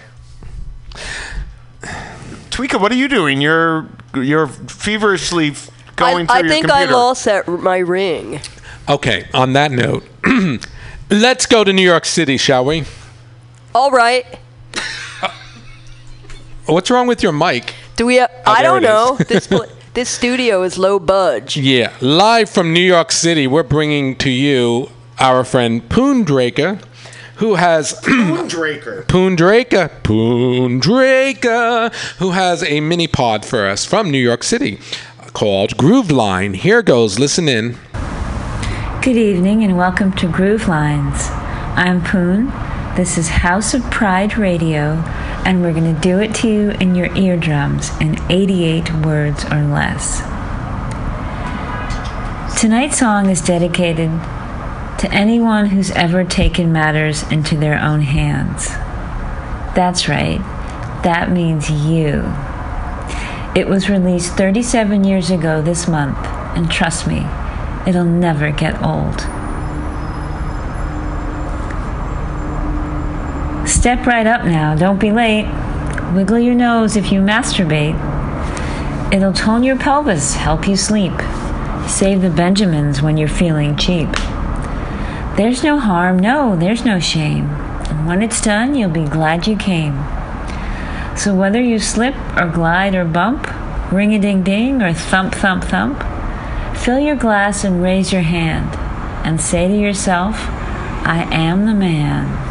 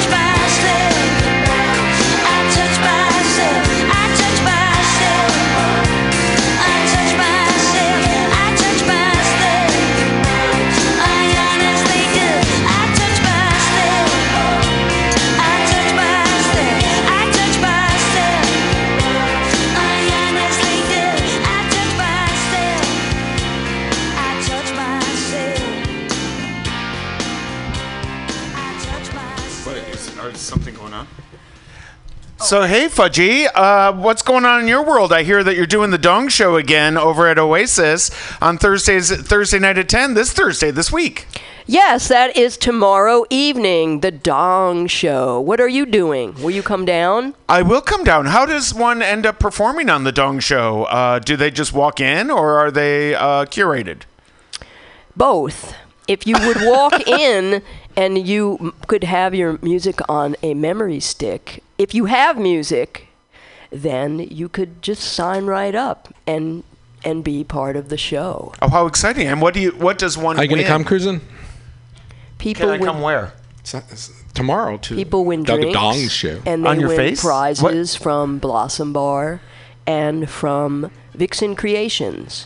They Vicks. win I actual love Vicks when you have a cold. dongs. Oh, dildo. The Vixen Creations silicone dildo manufacturers. It's quite large. It can be large. They can be small. They we usually give out large ones. really? Yes, Oh we well, do. count me in. I got to look for a dress. Deal me in. I know. If there's dildos, I'm Awesome there. sauce. Well, moving on to another topic. Uh, quickly. Uh, well, once again, the Dong Show is tomorrow. We want to see you all there at 10 o'clock. yes, 10 p.m. Did you know in town is a uh, play called The Normal Heart? The play, of course, is from uh, Larry Kramer, but it is being uh, directed by John Fisher right here in San Francisco. Uh, it did you know about that, Cruisin? I did know about it, and it was I very did too, because you just told us about it during it the was, break. Yeah, exactly. Well, The Normal Heart by Larry Kramer is uh, November 3rd to the 25th, right here at the uh, Gateway Theater in San Francisco. Okay? It's a gateway drug. Uh, it's a classic. It's it. Uh, I recommend everyone go in there. So I just wanted to shout out that uh, the Normal Heart by Larry Kramer, directed by John Fisher, is once again at the Gateway Theater. Must be seen and experienced. Younger children, if you haven't seen it yet, go. Get your tickets. All right. Well, we're going to wrap it up here at House of Pride Radio. It was a pleasure having two co-hosts today. Please come back. It was so much Thanks fun. I for loved it. having us. I. It was a pleasure You to are sit. welcome. I know. Fudgy's being very robotic. uh, it was a pleasure sitting next to Fudgy and talking to so many luminaries. Yes. Do you feel star glitter I, on you? I do. I feel. I. I. I. There are so many things I feel I can hardly say them. You can't uh, articulate. I can. That's a good word. That's a big. I'm having word. 60s and 70s flashbacks, which I always have, but you know. How old are you? tonight, tonight I actually am having real ones. I'm not telling you how old I am. I already told you I saw the Supremes in 1966, so you can do the I was flabbergasted, I was as I'm one sure year Cruisin old. was. I, yeah, I'm. Fla- I wasn't born in 1966, but I was born in 1967. Well, then you could have seen them when you were one year old in 1967. In 1967, but I have seen Diana Ross perform three times. Uh, did you have a good experience? I, I love seeing Diana Ross perform. She's an amazing performer. I don't know as a personal person. I don't know. She, I don't know her, but as a performer, she's incredible. yes. Well, on that note, here is one that I'd like to dedicate to Fudgy to, so that you can have another flashback back to 1977. We are going to go out with uh, one of, I would say, the biggest uh, uh, hit that the Supremes had when Scherrie Payne was lead singer of the uh, the Supremes in the '67 period, sort of the disco chapter, the last chapter of the Supremes before uh, Motown kind of closed the door on the act. This one, of course, is entitled "I'm Going to Let My Heart Do the Walking." So here goes, folks. Thanks for joining us at House of Pride Radio. This is their big hit from '77. 76.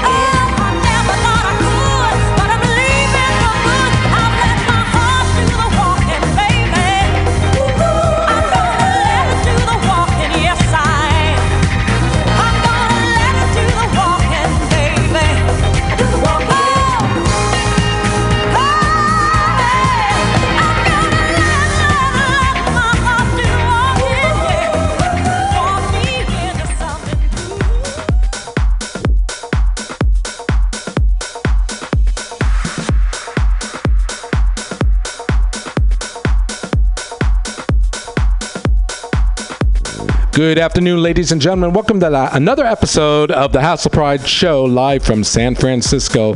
Uh, we have fabulous guests today. We have Salvador Evans Tofar, Cruisin' Delu, Majit Nelson, Poon Draker.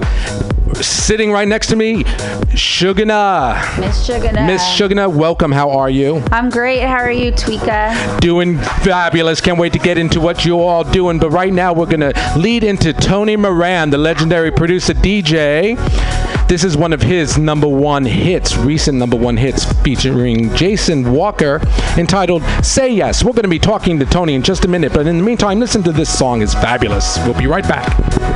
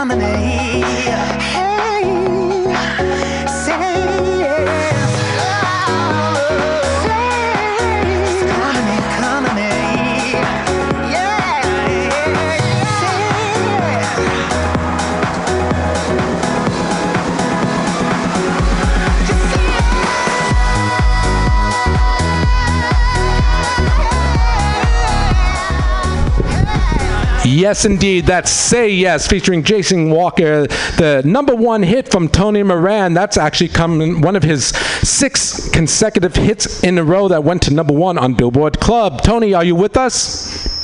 I am with you, Tweeka Turner. So happy to be back. I love talking with you. Oh my God. I'm not worthy. Welcome back to House of Pride Radio. I now anoint you in the name of the Father and the Son of the Holy Drag Queen. Amen.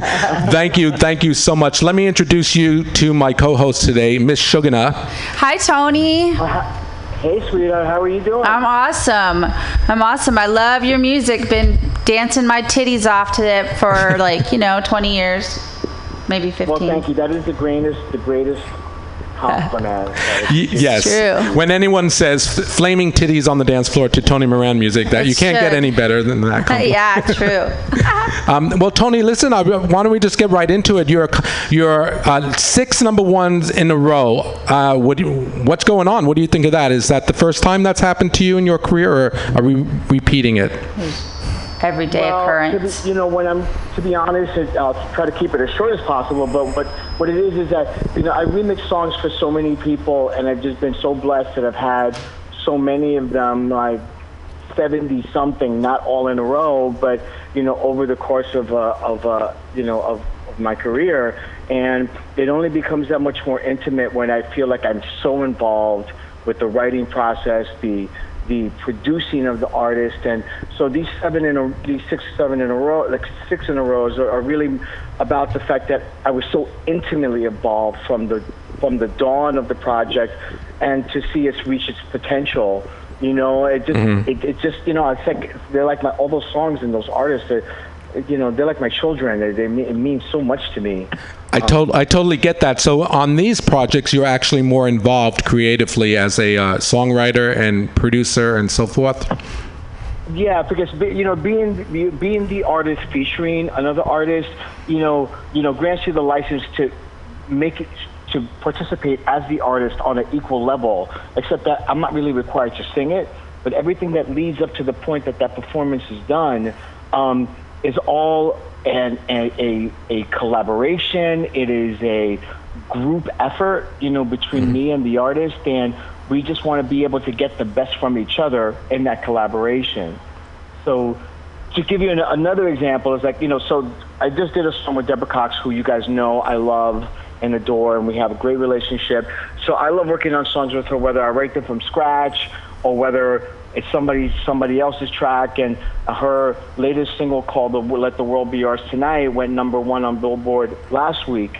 And though I don't count that to be part of like my artist sequence of number ones, again, because like Deborah's my baby, like the song is my baby, and I, I just, you know, I just get so intimately involved in this stuff, and I think that what keeps me fresh is because I, I love the music, I love the artists, I love the songs, I love the people on the dance floor reacting, or I love mm-hmm. letting me, I love the audience letting me know that, you know, that sometimes I got to work to make it so that they will cause that effect to them on the dance floor by the time the song is released and available to the public.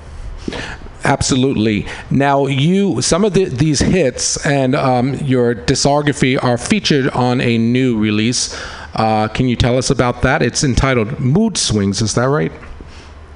Yeah, so you know, uh, you know, this doesn't get. I don't get a chance to do this all the time. Where you know, as an independent record label, I invest in myself in recording, producing, getting artists, you know, getting artists, and also doing the, also doing all, the, you know, getting people to do the artwork and help me do a marketing plan, and and um, and so this album is just just totally represents how I'm feeling.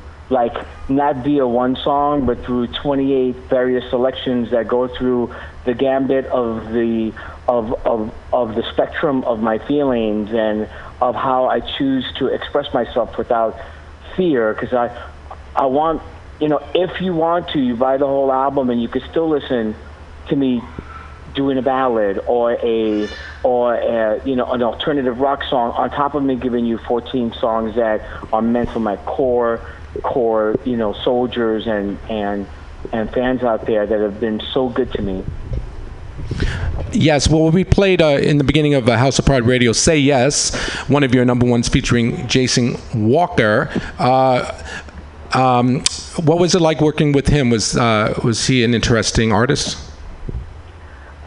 Well, I'm drawn to him because um, you know he really just stands out on on his own as far as what the the kind of satisfaction that he brings to me as an artist because he's a vocal talent. He is uh, uh, has an amazing level of soul within him, and he loves to be guided through that path. And as well, he's his own person. He's his own man. You know, like you know, he is comfortable in his own skin, and um, you know, we both get nervous when we're working on something because we want we don't want to top what we did before because the song before that I had with him was, was a song that I wrote with Chris Willis called "So Happy" for Jason that did extremely well, and then and then I met I met Jason when you know he was like 20 years old and I was doing a song for him for Junior with Junior Vasquez, and that song went number one. I just you know I have so much faith in him. And in the, in the case of an artist like Jason Walker, I don't really feel like like you know like time is against him. I think that he's going to develop into something that more and more people know, whether the association or the collaboration is with me or not, but that he really, you know, is going to have that moment where I'm so confident that people are going are going to enjoy him on such a greater level. Speaking of collaborations, uh, your recent collaboration with one of the founding Chic members, uh, Nile Rodgers, was super exciting for a lot of us because uh, it's combining, you know, two world-renowned brands, yours and Chic's and theirs. And I just want to know, how did it all come to be that you guys uh, decided to get together and turn out some hot music? Well, you know, it's like in, in this world of music and in this world of production and DJing and all that, you know, it's like really dance music kind of like dance music specifically as a lifestyle. You know what I mean? It ha- contains like a family and it's like a beehive collection of people that have such great respect for each other's work, the devotion, the dedication that goes into it, with either great satisfaction or minimum, minimum satisfaction. It has so much heart that gets put into it. And I've been working with Nile Rodgers since I was like 25 years old. You know, I worked on Duran Duran, I worked on Madonna, I worked on all of these different songs that he was producing, and I was just an editor. So, you know, fast forward to 20 something years later, you know, uh, you know, I could gave him a call working with Kimberly Davis and said, "Hey, man, it would just be great if we could just meet in the studio and see if we could like jam something out to just create that greater level of unity and creativity together." And then he was like, "Pat, I'll put it on my schedule now." Like, I mean, that is much like as level that you could get of being an artist where you have that level of compassion, understanding, um, uh, and, and enthusiasm, which I think is the greatest. Like to him, he's like, I want to work with new people. I want to work, you know. So he was sharing me stories that he had with Daft Punk and Pharrell and different things. He's like, yo, that wasn't like done with the lawyers. That was done with me being in France and those guys going to a concert and saying, hey, can you, do you mind coming by the studio? Next thing you know, they got the number one song around, you know, pretty much around the world. And that's because he wanted to do a jam session, not because he said, okay, this is what I need to live up to, and my last song sold a million records or whatever. And, you know, it just, just doesn't have that ego around it. It's mm-hmm. about the music and, you know, what makes me feel the same way in many ways that I did when I was working on my first record, you know, at 19 years old, working on on the Goonies movie with Cyndi Lauper, you know what I mean? It just, uh, it just, I have that same enthusiasm. hmm Yes, and of course, folks listening to us, we're talking about the recent number one on Billboard Club Play, My Fire, uh, featuring uh, Kimberly Davis, which is currently in the top five in the UK. Congratulations. Thank you so much. It's just um, it's just so great to you know I so adore the fans and the supporters that have been there for us, and with you know with each you know new which with each new project and different things that they've come to offer, or you know it's it's it's really great, and I just feel again it's just so appreciative that you know that there's always new people out there and all different kinds of genres and different age groups and different whatever that are downloading the music or or share or have an interest in it. So um, again, that's that's really great. That's great for me.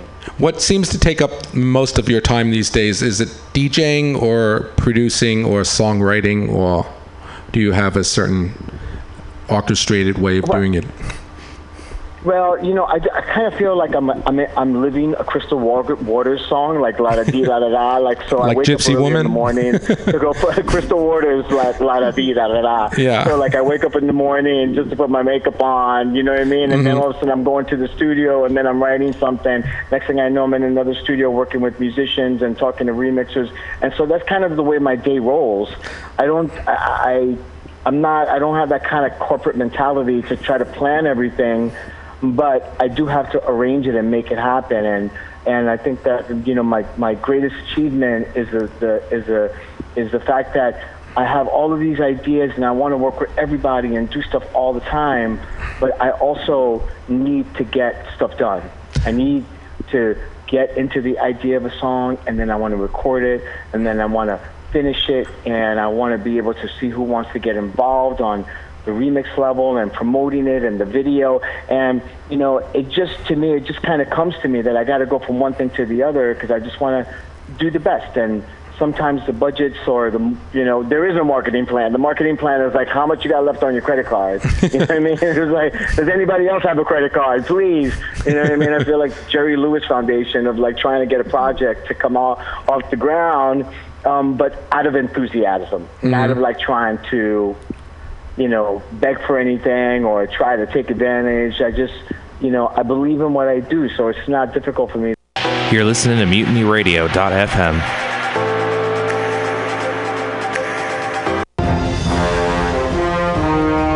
Are you tired of swimming through a sea of podcasts? Are ye on a raft without a paddle? Well, gather around me, sea dogs, and get aboard me pirate ship as we set sail for the seas of mutinyradio.fm. From there, you can captain your own pirate ship as you sail through over 44 different shows for all of your listening pleasures. They've got live comedy to small business advice, LGBTQ friendly to sports, vinyl to gutter punk. MutinyRadio.fm has the best programming the internet ocean has to offer you. I bet my peg leg on it, or I ain't scurvy shit faced McRat.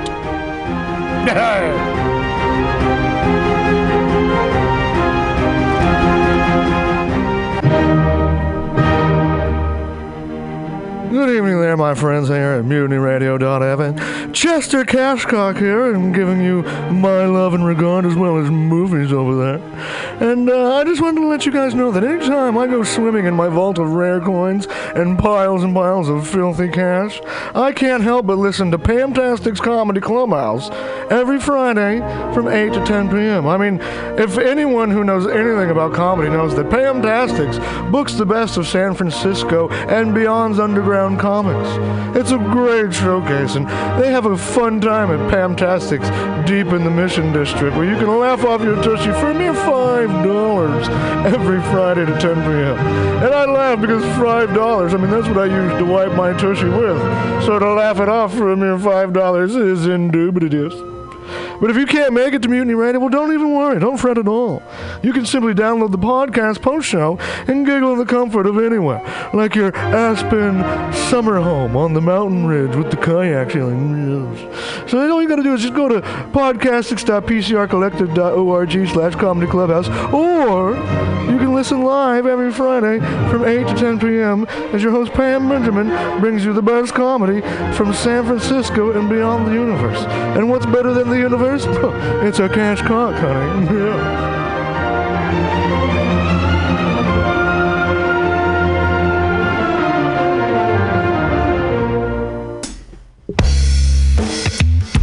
Looking for a personal injury lawyer in San Francisco, look no further than Francis J. Shaheda. Mr. Shaheda did an amazing job with my case.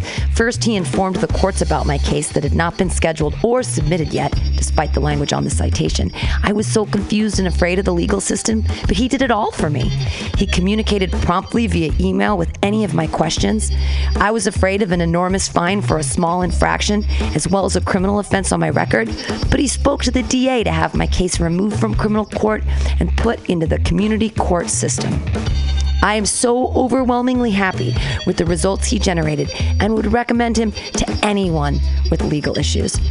This is a personal, first person narrative because Francis J. Shaheda helped me personally, helped Mutiny Radio. Go to him for personal injury issues. You can email him at www.personalinjuryattorneyfjs.com. Again, the law office of Francis J. Shaheda in San Francisco.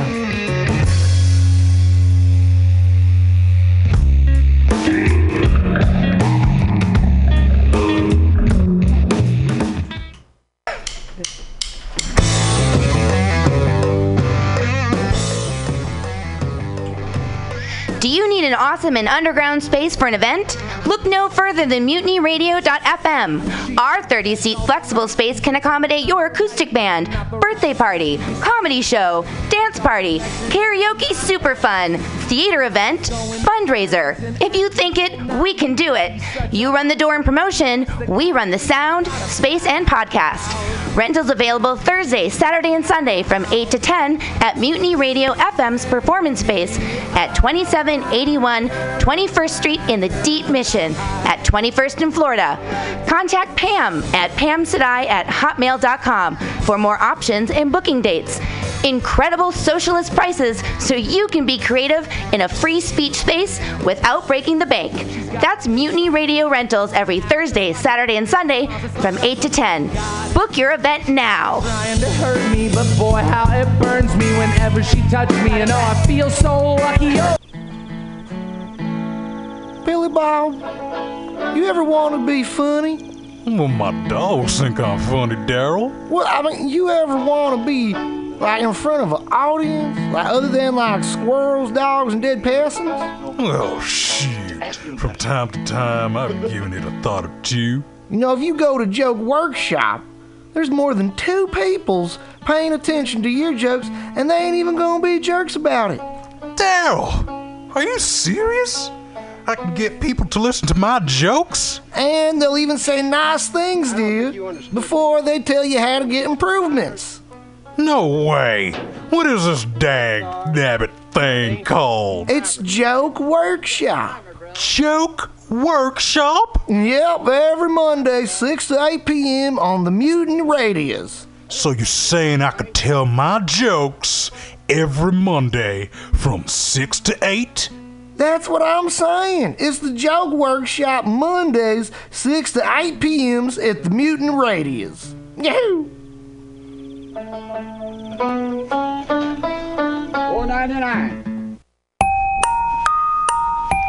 Night Space brings you High Time Story Time every Wednesday night from 10 to midnight on Mutiny Radio.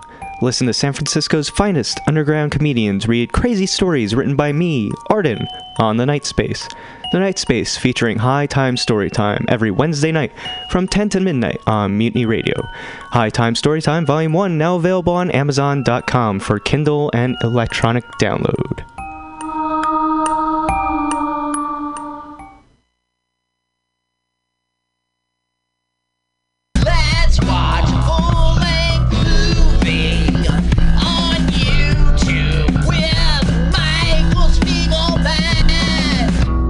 Michael Spiegelman. And I am Carl Not Spiegelman. Join us every Sunday, 2 to 4 p.m. Pacific Standard Time on MutinyRadio.fm for Let's watch a full length movie on. YouTube. We watch the best movies that uh, aren't they good? Well, they're chosen. By Uh, here's you. his theme song again. Bye. Okay, bye. Watch